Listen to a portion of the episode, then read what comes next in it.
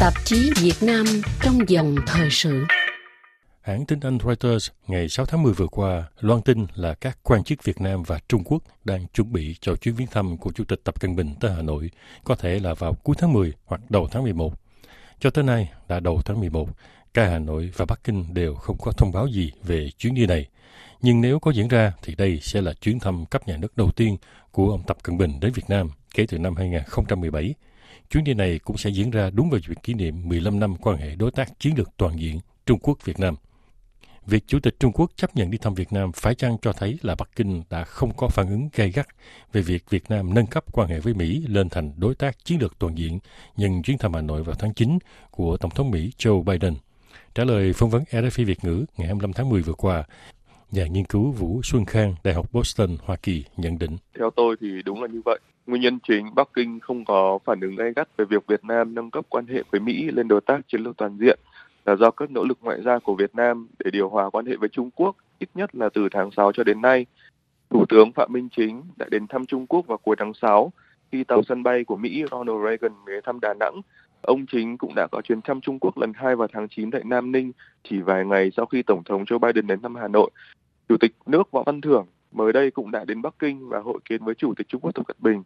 Cả ba chuyến viếng thăm trên đều thể hiện một thông điệp chính của Việt Nam, đó chính là Hà Nội mong muốn hai nước Việt Nam và Trung Quốc tiếp tục duy trì được quan hệ ngoại giao nồng ấm và Việt Nam không có ý định ngả theo Mỹ để chống Trung Quốc. Nếu Chủ tịch Tập Cận Bình đến thăm Việt Nam, đây cũng sẽ là một chỉ dấu rất lớn là các nỗ lực trần an Trung Quốc của Việt Nam đã thành công và cũng là một chuyến đi để đáp lễ với ba chuyến đi của lãnh đạo Việt Nam từ tháng đến nay, đặc biệt là chuyến đi của Tổng Bí thư Nguyễn Phú Trọng tháng 10 tháng 11 năm 2022. Nhà phân tích Sebastian Strangio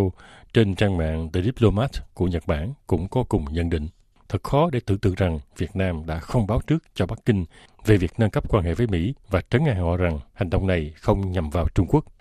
Tổng thống Biden cũng đã nhấn mạnh chuyến thăm Việt Nam của ông là nhằm mục đích xây dựng các mối quan hệ của Hoa Kỳ trên khắp châu Á, chứ không phải để kiềm chế Trung Quốc. Nhưng sau khi Việt Nam nâng cấp quan hệ với Hoa Kỳ lên thành đối tác chiến lược toàn diện, đặt Hoa Kỳ ngang hàng với Trung Quốc và Nga, Trung Quốc có thể cảm thấy cần phải đòi Việt Nam chấp nhận một bản nâng cấp mới trong quan hệ song phương. Theo hãng tin Reuters, trước chuyến viếng thăm của ông Tập Cận Bình, Hà Nội và Bắc Kinh đang thảo luận về việc có thể đưa cụm từ cộng đồng chung vận mệnh vào tuyên bố chung để mô tả mối quan hệ song phương. Cụm từ cộng đồng chung vận mệnh đã trở nên thịnh hành sau khi ông Tập Cận Bình lên nắm quyền vào năm 2012, thể hiện mức độ quan hệ song phương cao nhất đối với chính quyền Tập Cận Bình. Trung Quốc đã thiết lập cộng đồng chung vận mệnh với Lào vào năm 2017 và Campuchia vào năm 2018, sau đó là với Biến Điện trong chuyến thăm cấp nhà nước của ông Tập Cận Bình đến nước này vào tháng Giêng 2020. Mặc dù Bắc Kinh rõ ràng muốn Việt Nam gia nhập nhóm các quốc gia có chung vận mệnh với Trung Quốc, nhưng hai nguồn tin nói với Reuters rằng các quan chức Việt Nam thận trọng về việc thêm cụm từ đó vào tuyên bố chung.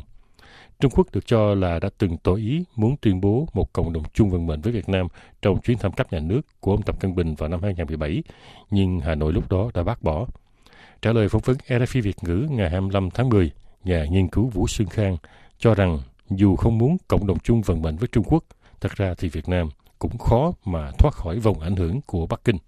Theo chính sách đối ngoại của Trung Quốc, thì cụm từ cộng đồng chung vận mệnh dành dành cho những nước mà Trung Quốc coi là những đối tác quan trọng nhất trong ngoại giao của Trung Quốc thì việc mà Việt Nam có đưa cụm từ cộng đồng chung vận mệnh vào tuyên bố chung này hay không thì thực ra cũng không hẳn là quá quan trọng đối với quan hệ Việt Trung. Về bản chất thì Việt Nam cũng không có nhiều lựa chọn trong quan hệ đối với Trung Quốc khi Trung Quốc đã cho Việt Nam thấy rằng các nỗ lực thoát chung trong quá khứ của Việt Nam đã thất bại hoàn toàn, nhất là sau khi Việt Nam phải đồng ý bình thường hóa quan hệ với Trung Quốc trên thế yếu vào tháng 11 năm 1991, sau khi đồng minh Liên Xô đã không còn khả năng giúp Việt Nam thoát chung như giai đoạn từ năm 1978 hay năm 1988. Trung Quốc mong muốn một Việt Nam trung lập nằm trong ảnh hưởng của mình. Do vậy, nếu Việt Nam có thể đảm bảo với Trung Quốc rằng Việt Nam không có ý định chống Trung Quốc bằng liên minh với một nước thứ ba,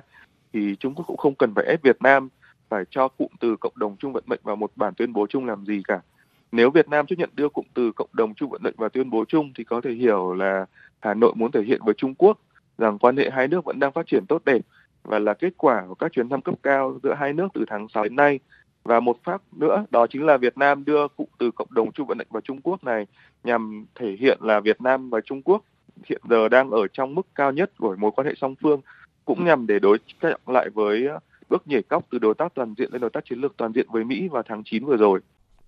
Tuy nhiên, Trung Quốc vẫn muốn cho Việt Nam thấy tính chất đặc biệt trong quan hệ giữa hai nước. Theo Tân Hoa Xã, trong cuộc gặp với Chủ tịch nước Võ Văn Thưởng ở Bắc Kinh ngày 20 tháng 10 nhân diễn đàn Vành đai và Con đường, ông Tập Cận Bình đã kêu gọi Việt Nam đừng quên cội nguồn của tình hữu nghị giữa hai quốc gia cộng sản này. Về phần mình, trong cuộc hội kiến với Thái Kỳ, chánh văn phòng Trung ương Đảng Cộng sản Trung Quốc, ông Võ Văn Thưởng cũng nhìn nhận Việt Nam và Trung Quốc là hai nước tương đồng về thể chế chính trị, con đường phát triển và mục tiêu xây dựng chủ nghĩa xã hội. Trong bài viết đăng trên trang web của Viện Nghiên cứu Đông Nam Á, một nhà nghiên cứu của viện này, ông Li Yanfok, nhấn mạnh đến quan hệ giữa hai đảng Cộng sản Trung Quốc và Việt Nam. Nhà nghiên cứu này viết, Việt Nam dường như đang xích lại gần hơn với Hoa Kỳ với việc nâng cấp quan hệ gần đây lên thành quan hệ đối tác chiến lược toàn diện. Tuy nhiên, không nên đánh giá quá cao diễn biến này vì quan hệ Việt Nam-Trung Quốc, đặc biệt là quan hệ giữa hai đảng, vẫn bền chặt.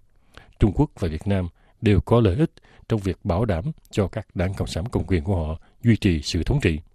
Ông nhắc lại, vào thời điểm quan hệ song phương xuống thấp, Hà Nội và Bắc Kinh đã dựa vào mối quan hệ giữa hai đảng để kiểm soát những bất đồng và đưa quan hệ trở lại đúng hướng. Sau những đụng độ căng thẳng trong sự cố giàn khoan Hải Dương 981 năm 2014, Tổng bí thư Nguyễn Phú Trọng đã cử đặc phái viên Lê Hồng Anh, Ủy viên Bộ Chính trị tới Bắc Kinh vào tháng 8 2014 để hàn gắn quan hệ.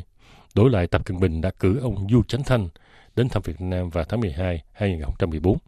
Việc Du Chánh Thanh là nhân vật đứng hàng thứ tư trong đảng Cộng sản Trung Quốc cho thấy quan hệ Việt-Trung đã bắt đầu được cải thiện trở lại.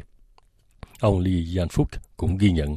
các cuộc trao đổi cấp cao thường xuyên giữa Đảng Cộng sản Trung Quốc và Đảng Cộng sản Việt Nam có mức độ tương tác cao hơn so với các trao đổi cấp chính phủ giữa hai nước. Kể từ khi Tập Cận Bình trở thành Tổng bí thư Đảng Cộng sản Trung Quốc vào năm 2012, Tổng bí thư Nguyễn Phú Trọng đã có 3 chuyến thăm Trung Quốc. Chuyến thăm tháng 10 2020 nổi bật vì chuyến thăm này nhằm thực hiện lời hứa của Nguyễn Phú Trọng với Tập Cận Bình là sẽ thực hiện chuyến công du ngoại quốc đầu tiên tới Trung Quốc sau khi tái đắc cử Tổng bí thư vào tháng Giêng 2021. Về phần mình, sau khi tái đắc cử Tổng bí thư, ông Tập Cận Bình cũng đã chọn Việt Nam là điểm đến đầu tiên qua chuyến thăm vào tháng 11 năm 2017. Phải chăng mối quan hệ giữa hai đảng Cộng sản Việt Nam và đảng Cộng sản Trung Quốc vẫn rất bền chặt và như vậy Việt Nam sẽ phải tiếp tục xem Trung Quốc là đối tác hàng đầu hơn bất cứ quốc gia nào khác, cho dù giữa hai nước vẫn thường có căng thẳng do tranh chấp chủ quyền Biển Đông. Nhà nghiên cứu Vũ Sinh Khang đưa ra một ý kiến khác. Thực ra thì quan hệ giữa hai Đảng Cộng sản Việt Nam và Đảng Cộng sản Trung Quốc không nói hết được tại sao Việt Nam không thể thoát chung được và bắt buộc phải xem Trung Quốc là đối tác hàng đầu trong ngoại giao. Về bản chất thì dù Việt Nam có theo thể chế chính trị nào đi chăng nữa thì Việt Nam vẫn là một nước nhỏ so với Trung Quốc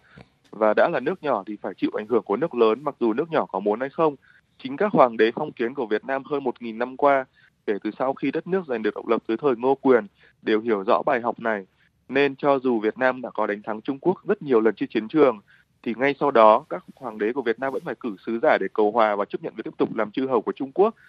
Đảng Cộng sản Việt Nam cũng giống như là các hoàng đế phong kiến ngày xưa vậy. Họ đã quyết tâm thắt chung vào giai đoạn 1978-1991 và mặc dù đã thắng trên chiến trường nhưng cũng phải chấp nhận cầu hòa với Trung Quốc vì Việt Nam không đủ sức mạnh để đối đầu với Trung Quốc về lâu về dài.